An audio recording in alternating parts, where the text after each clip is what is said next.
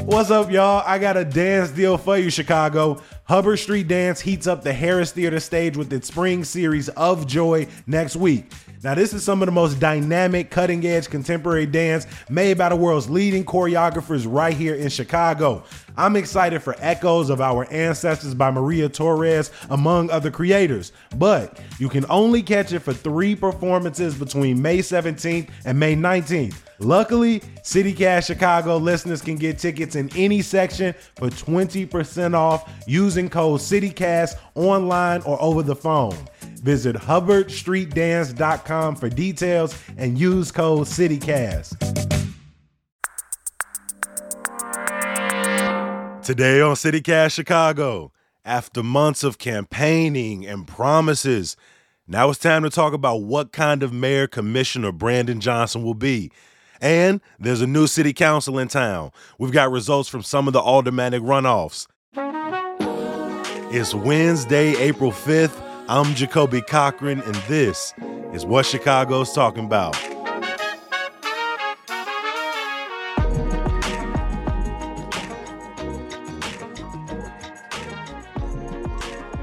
There was a whole lot of celebrating and dancing at the Johnson camp last night, where the mayor elect painted a bright picture of Chicago's future under his leadership. Today, the dream is alive.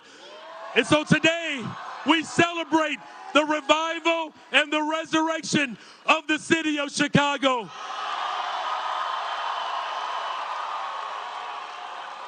It is time for Chicago to come alive. Come alive, Chicago. My name is Brandon Johnson, and I can't wait to be sworn in as the next mayor of the greatest city in the world, Chicago. His opponent, Paul Vallas, took a conciliatory tone when he addressed his supporters last night. Even though, of course, we believe every vote should be counted, I called Brandon Johnson and told him that I absolutely expect him to be the next mayor of Chicago. And and please, please, please, please, please, please. It's critically, critically important. I mean, this campaign that I ran to bring the city together uh, would not be uh, a, a, a campaign that fulfilled my ambitions if this election is going to divide us more. It's 5 a.m. and I'm here with lead producer Carrie Shepherd and producer Simone Alicea, who again, I just want to thank y'all for all of the the time, effort, critical coverage y'all have put in over these last months and months of election coverage. Uh, it, it was our first uh, sort of municipal election together as a team. But before we get into the results, you know, everybody wants to talk about turnout when we look at our election. So, Simone, I got to bring you in here as our, our numbers guru. How did wards break down in terms of votes? Yeah, by the end of election night, we were looking at about 35% citywide turnout um, which is really good. That's better than what we saw on election night in February. Um, and overall, after the mail-in ballots were, coded, were counted in February, we saw like a 36% citywide turnout. So we're on track to to beat what we saw in in February. Um, and it's also a little higher than it's it's higher than what we saw in 2019 as well during the the generals and the runoffs there.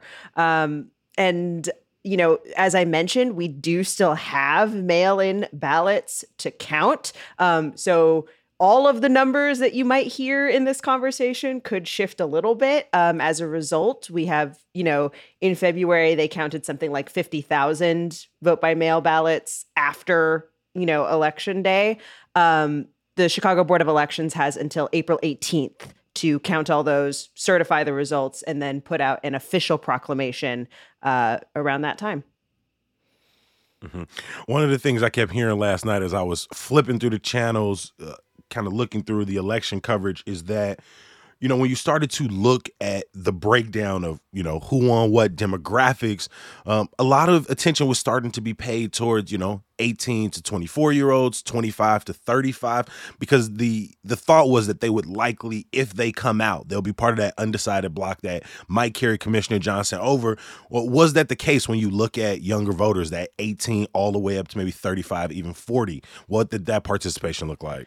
I mean, certainly we saw a really big increase, particularly in that 18 to 24 category. I mean, about, you know, more than 5,000 more young people came out to vote in April than they did in February. Um, and so that's like a it's like a you know a third more than than who came out in in February.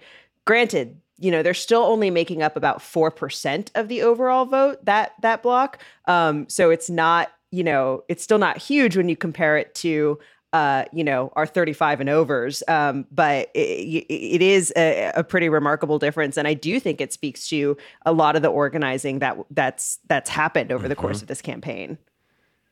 Yeah, one thing you've heard from Johnson's camp and even Vallas's camp last night is that what they believe wanted for Johnson was not only this this swell of energy from the organizing community, but this ground game that got out, that talked to youth voters, that was in community centers, that was knocking on people's doors, doing the mailers, doing the the the the, the text groups together.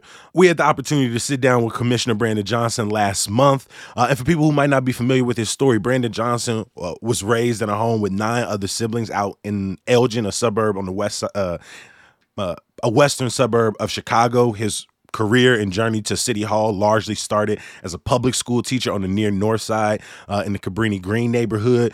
Uh, he transitioned into being a lobbyist and organizer with the Chicago Teachers Union, uh, helping to rally uh, the, the, Chicago Teachers Union in recent labor negotiations, uh, even leading to a strike in, in, 2015. And then once again, under the Lightfoot administration, uh, trying to fight for more services. Brandon Johnson then went on in 2018 to win uh, a Cook County commissioner seat in the first district, which stretches uh, from the west side, where he raises a family uh, with his wife and three kids in the Austin neighborhood, all the way out to uh, Maywood suburb. Uh, and during that time, Johnson has talked that uh, much of his focus has been on investing in public services. Uh, sort of uh, de- divesting from sort of the carceral systems and thinking of alternative ways of policing. Uh, and and throughout his campaign, you saw Johnson really focusing on investing in people right? He talked about trying to advocate for environmental issues. You saw Johnson talking about investing in neighborhood schools, providing uh, more money for youth employment. Uh, and a campaign that five or six months ago, I don't think any single political pundit, any person watching the mayoral election, thought that Brandon Johnson had enough name recognition and enough support, including Brandon to come out on top, yeah. including Brandon Johnson. Uh, and now we're here, April fifth. Uh, and, and, Johnson will, in the next month and a half, be inaugurated. Um, Carrie, Simone, we got to talk about these sort of big issues that his campaign was centered around, right? With the history as a public school teacher, as somebody who worked closely with the Chicago Teachers Union, education is where a lot of Johnson's focus uh, is a lot of where Johnson put his focus early in this campaign um, through and throughout. So, so where does Johnson fall when it comes to the the future of Chicago public schools? So, Jacoby, yeah, I think you nailed it with that bio. Like a key tenet that he was going to rely on on his campaign was his education bona fides, because that's where his, you know, the primor- primarily where he spent his his career. Um, very starkly different than his opponent Paul Vallas, uh, but in line with what we have heard from the Chicago Teachers Union, which isn't you know super surprising. He wants to end this idea of, he actually called it this Hunger Games style form of funding that, you know, the school, that funding is totally tied to enrollment. So what you see in that situation is you have these these schools that are losing enrollment, which is a big issue in Chicago public schools right now, but mostly, you know, in black and brown neighborhoods, they don't get the resources they need, which leads to this cycle that they close, which we saw 10 years ago this year when former Mayor Rahm Emanuel closed 50 schools in mostly brown and black neighborhoods. So he, uh, Johnson, made it very clear he does not want that anymore. He wants to take this sort of holistic approach and make sure student schools have all the funding they need and including the money that they're owed from Springfield. He wants to embrace the the the, the funding formula that, that would get Chicago about a billion more dollars from the state yes. to use inside of Chicago public schools. Exactly. And another big thing that we hear is uh, this wraparound services, which is kind of a catch term, but what that means is basically uh, Johnson and and the current leadership at Teachers Union, they really want to see each student as you know their education is more than outside the classroom so they really want to you know, help students, services, programs that serve the whole student, which take into account students that are living in poverty, that take into account students that are living trauma from living in violence ridden neighborhoods. He is saying, look, it's education is so much more than just what happens in the classroom. He's also going to have to negotiate a new contract with the Chicago Teachers Union alongside his former colleagues, and um, the moratorium on school closures that's going to be lifted in 2025 during his tenure yeah. as mayor a six hundred million dollar budget deficit yep. is coming up. Yep. An elected school board is coming up. The future of Chicago public schools. We talked about it over and over and over, both with ourselves, with our colleagues.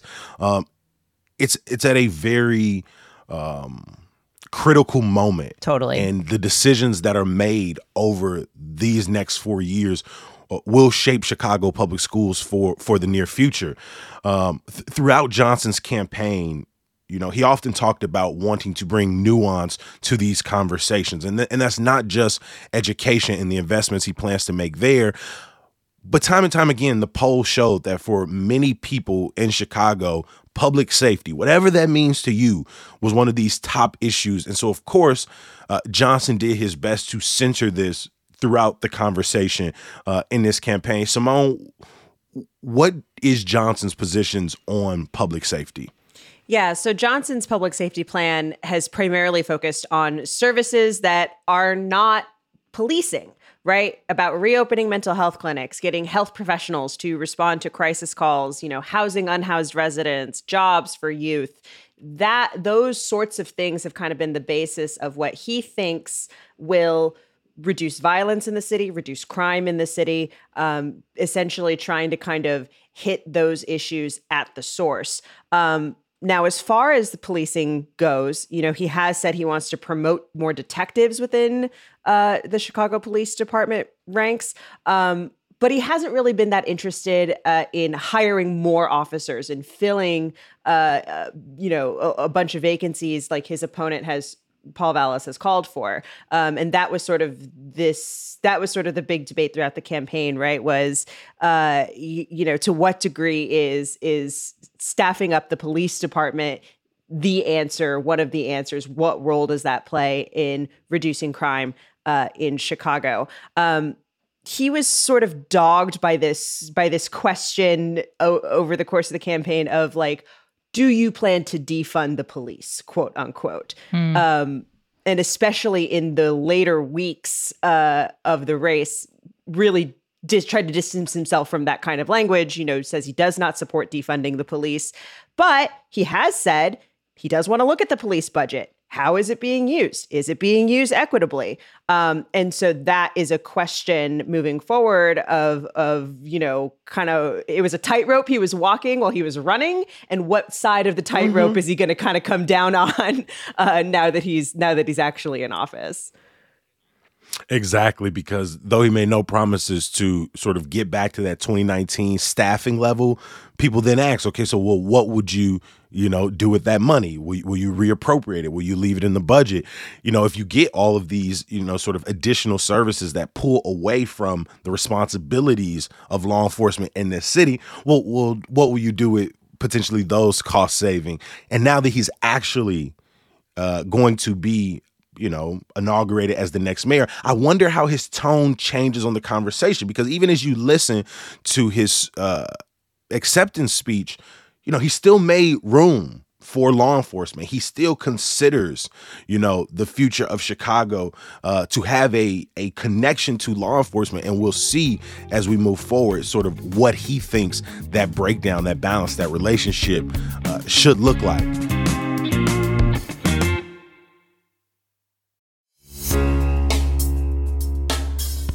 Are you self conscious about your smile? Do you only allow yourself a closed mouth grin? Well, with Aligner experts, there's no reason for you to diminish your smile. As orthodontists, they have the privilege of witnessing the remarkable transformation of patients' smiles, which often translates into a profound boost in their confidence. Yet, there always seems to be a deterrent.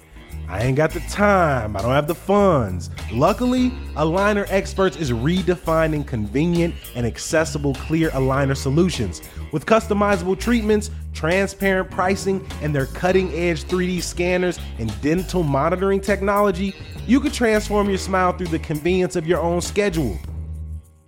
Stop in at their West Loop or Lakeview clinic today for your complimentary smile assessment. Aligner Experts, your destination for advanced clear aligner solutions. P.S. They got another clinic on the way, so stay tuned for their Old Town location.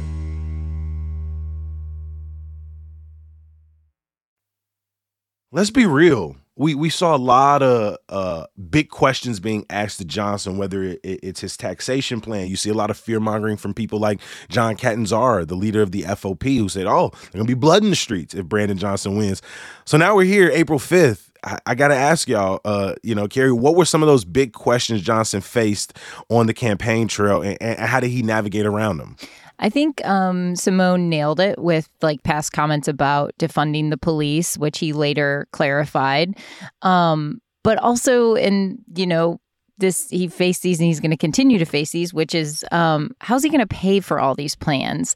You know, his opponent Paul Vallas uh, is a budget wonk, so he's sort of he's sort of shorter on big plans, more on here's how I'm going to pay for what we've got. And, you know, Johnson is a progressive and he well has big ideas and he the big questions are how are you going to fund it? Well, it always comes down to are you going to raise property taxes? Um, the reality is to pay for all of the things he has, all of his ideas, but also um, all the problems he's inheriting in terms of budgets uh, shortfalls is it's probably going to have to rely on a property tax um, hike. But so i you know you said it jacoby i think it's more just a lack of maybe experience in terms of management um, of how he's going to manage the city that you know paul vallas went after that a lot. Um, we should note though that brandon johnson it has had has been elected to public office before. Paul Vallas has not, in that Brandon Johnson is a Cook County commissioner. So he faced a lot of that from Vallas on the campaign trail. Yeah, so much of it came down to how are we going to pay for it? And your, your options really are, as you said, it's taxation, raising revenue. And, and Brandon Johnson has put out some some plans for you know raising this kind of money. Anything from accommodations taxes, hotel taxes, taxes on businesses who have majority of the employees working outside of Chicago, uh, taxation on real estate transfers over a million dollars, jet fuel tax. And one of the things we brought up in our conversation with Johnson in our interview is, well, a lot of the places you were saying you're going to go after taxes, right? You know, a lot of these impact people maybe who don't live in Chicago. People are visiting in Chicago. So on the campaign trail, it's easy to say, but these are often industries that have very large lobbying bodies that are going to fight taxation in a lot of ways. Uh, and, you know, one thing Mariah Woelfel pointed out in the conversation her and I recently had was, you know, he could promise that he won't raise property taxes. But as we've said, that's not the only thing that factors in. So mm-hmm. I won't raise your property taxes and your property tax bill won't go up are not the same. Very thing, different. Very different. Right. Yeah. And no candidate can promise you that that bill won't go up. Uh, but Simone, you also watched Brandon Johnson have to navigate a lot of dog whistling, both during the campaign season um, from from opponents, you know, but you know, people said you're trying to make this about race to people who had gone and has experienced, you know, what what do you expect from Johnson uh, sort of moving forward as um, he tries to you know convince 49% of the city who did not vote for him that he has their best interest at heart? It's interesting because I think both Johnson and Vallas in their speeches last night spoke to uh, a division in the city, uh, right? Uh, Vallas sort of speaking to you know uh, his his own supporters, saying, "Hey, we got to work with uh, with Johnson's administration," and there was. Um, you know, kind of a kind of a, a groan from the audience. Um, you know, as far as like what is ahead, one thing that I am going to be really interest to, interested to watch is uh, for me it's going to be all about budget season. It's going to be about the budget. Um, i you know to me this is where the rubber meets the road when it comes to campaign promises and i'm going to be basically looking at three things. A you know is is his budget going to look radically different than what we've seen from Mayor Lightfoot? Is he going to have some creative revenue raising ideas uh, presented in in a budget in the fall? B, how is he working with this new city council? Right, the city council has to approve that budget. They have shown interest in trying to flex some more muscles over that process. Is that mean it's going to be more combative, or because we've got some some progressive alders in there, does that mean it's going to be even smoother sailing for for Johnson? We don't know yet.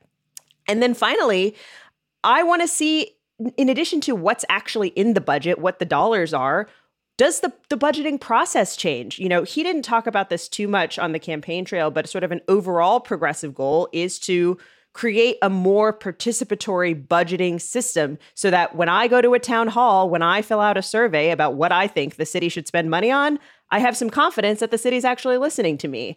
I would be, and that that kind of stuff can start as early as this summer. We may not get an actual budget until the fall, but but in terms of soliciting public opinion, that starts this summer. And so that to me is is like a first true test of okay, here's what the next four years under Johnson are going to look like. Mm-hmm. I don't think anybody moving forward should expect Johnson, who is inheriting, as we said, not only the problems of the the, the previous administrations, but generations uh, of issues that impact not just Chicago, but major cities across America. But the thing I will be watching for as I see this energy coming out of the black organizing community in Chicago, when you think about labor organizing in this city, who very much have, have sold this message. You listened to the speech last night that, that we're waking up in a different Chicago where we see different possibilities, where the city and, and you know, the fifth floor of City Hall will work for working class people. But we've been given so many of those promises in campaign seasons past. I want to see what actually can a mayor who started as a public school teacher and an organizer, how much of those values, how much of those promises actually align with the mechanisms of the democratic system we have in place? Is the the infrastructure and the institution of Chicago politics, are they capable of delivering on those promises? Not simply is Johnson able to craft policy and craft legislation that speaks to those values and direct money to programs that he believes invest in people, invest in neighborhoods, but is the political system of Chicago built to deliver on those promises? Um, you know, the energy across our city today is real. I think more people are invested in Chicago politics today than, than maybe they were a, a few months ago. And I think that can bode well for our city.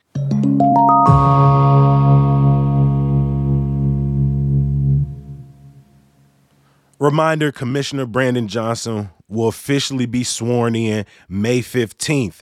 Uh, but he won't be the only new person in Chicago politics, right? Our city council has finally been decided on. We have 14 aldermanic runoffs. We're going to talk about a few of those key races that we've been covering throughout campaign season, starting on my side of the city uh, with the fourth ward. Uh, which is my home ward. It covers Hyde Park, Kenwood, Bronzeville, and South Loop. And unsurprisingly, State Representative Lamont Robinson was able to beat Prentice Butler, uh, outgoing alderperson Sophia King's former chief of staff. And Lamont Robinson, the reason I say it was unsurprising is because he came in with these major endorsements from people like Governor Pritzker, uh, Cook County Board President Toni Preckwinkle. And a lot of the issues here are about investment. When you think of Bronzeville, South Loop, what is the future of investment in these neighborhoods, particularly Bronzeville? Bronzeville, a place that is still continuing its sort of slow gentrification process in the South Loop. Uh, you know, he's he's got a lot to think about when you start talking about Grant Park, the Bears maybe leaving Soldier Field. Uh, and, and, so, you know, I'm interested to see what the future of my ward looks like. If you go a little bit uh, further south of me, you're starting to look at the fifth ward that also includes parts of Hyde Park, but then Woodlawn and South Shore. With retiring alderperson Leslie Hairston's endorsement, community organizer Desmond Yancy was able to defeat former city official Martina Tina Hone. And the big issue in South Shore is both the future of major developments like the Obama Center, uh, the film studios that's coming to the south side of South Shore, and the future of affordable housing. You saw uh, during the February round of elections that overwhelmingly residents in parts of South Shore and Woodlawn voted for increased protections in their neighborhood to make sure that they are not priced out as these developments come in. Carrie, uh, I want to kick it to you. We're going to move uh, a little further north to talk about the 11th ward. Uh, what happened in, in you know this historically critical ward? The 11th ward, you say that is critical because it is the city's only Asian majority ward. So this includes Chinatown, Armour Square, but then more Latino neighborhoods, one mix of Latino and white neighborhoods, McKinley Park, um, but also Bridgeport, the long uh, Daley Democratic stronghold. And Nicole Lee, Alderwoman Nicole Lee, was elected. She was appointed by uh, Lightfoot after the former alder. Daley uh, was convicted of on corruption charges. So Nicole Lee in the 11th. Moving from the 11th ward on the south side further northwest to the 30th ward, what is the future of you know parts of Belmont, Cragin, and Avondale? Yep, Belmont, Cragin, Avondale, Irving Park, Portage Park is the 30th. This is a majority Latino ward. Um, admissions director Ruth Cruz beat Jessica Gutierrez, and Jessica Gutierrez is the daughter of former U.S. Congressman Luis Gutierrez. Uh, Cruz had the backing of the outgoing Alder, which you know some saw actually as an impediment to her. Maybe he some thought he wasn't as independent as they wanted him to be. So she had distanced or distanced herself a little bit from that endorsement, but it was enough to uh, for Ruth Cruz to beat Jessica Gutierrez in the 30th and then to your home war of the 36th war on the uh, sort of near west west side of the city. Yep, 36th Ward, um, Ukrainian Village, Humboldt Park, Montclare, Montclare. Uh, basically, this is the the quote unquote like snake weird noodle. Um, uh, ward that runs along Grand Avenue uh, Northwest. Uh, incumbent Gilbert Villegas was defeated CPS teacher and union organizer Lori Torres Whitt. Villegas at one point was, um, we'll see, he was the Latino, he was the leader of the Latino caucus in city council. Um, he at one point was Mayor Lightfoot's floor leader. So, um, we'll see uh, what he kind of how independent he is and if in city council in the new city council um, and continue to watch kind of how he'll uh, he'll work with the ward. Yeah buddy was hoping for a different job last we were trying. He was trying to get up out of there. He was trying. He ran for congressman as well. He yeah. lost that. Yes. now you got to deal with the snake. So we'll see how it works. Kicking it over to pr- producer Simone Alicea we gotta hit up the 45th ward on the northwest side. We got a lot of listeners up in that ward. Uh, who is their alderperson now? Their alderperson for a second term is uh, Jim Gardiner. Jim Gardiner beat attorney Megan Mathias. Uh, and so the 45th ward covers Old Irving Park, Portage Park, Jefferson Park, and also parts of Forest Glen and Norwood Park. This was something we were watching because Gardiner has faced just a series of allegations of uh, bribery, harassment, intimidation. Um, and it was thought that he would have a really tough path to reelection as a result of those allegations, um, but actually did really well on elect. He did fairly well in February. He almost he almost avoided a runoff altogether, um, and then did really well I- here in April as well, um, winning by you know some something like eleven percentage points. Uh, so it will be interesting to see how that sort of shakes out through his second term, how he deals with those allegations, and also what comes of ongoing investigations into his behavior in office, in addition to issues like business development that are, are really big in the ward. Mm-hmm. And then finishing out up near you uh, in the the 46th ward. Uh, again, we as we talked about wards that were sort of lake adjacent on the north and south side. Many of them, if not most of them, were getting new alderpersons, and, and that was the case up in the 46. So, so who is that person today? Angela Clay is a community organizer uh, who has won in the 46th ward, which covers Uptown and parts of Lakeview. Um, this was an open seat with uh, James Cappleman retiring, longtime alder, um, and uh, Clay really sort of ran on a position of more services for housing, mental health, which is a really big issue um, in Uptown, uh, which has sort of historically been a been a site, a seat for for those services in the city. Um, so those are going to be big issues here, uh, as well as um, just sort of ongoing uh, gentrification and the, the way the neighborhoods have changed a lot over the years. Um, so will be interesting to see how she how she tackles those issues. Yeah, one of the big questions is how is this new mayor going to work with this new city council? On one side, You've got a mayor who's maybe hoping to uh, expand their own powers, get their own agenda through. And on the other side, you have a city council that has recently made more moves to be independent but but again, with so many new faces, there's so much possibility for coalition building, for new relationships. Uh, so, so, we'll see if it looked anything like uh, the last administration. Uh, for full results, please check the show notes where we've got links to the Chicago Board of Elections. Also, check out our daily newsletter, Hey Chicago, for more details at chicago.citycast.fm. Thank you for listening to us. Shout out to lead producer Carrie Shepherd, to producer Simone Alicea, our newsletter writer Sydney Madden, uh, for all the work y'all have done during this election season. And now, you know, the real work starts.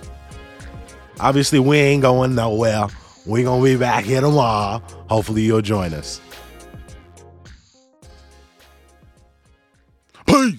I'm getting the wrap it up symbol. They telling me to wrap it up, B. Wrap it up. Wrap it up.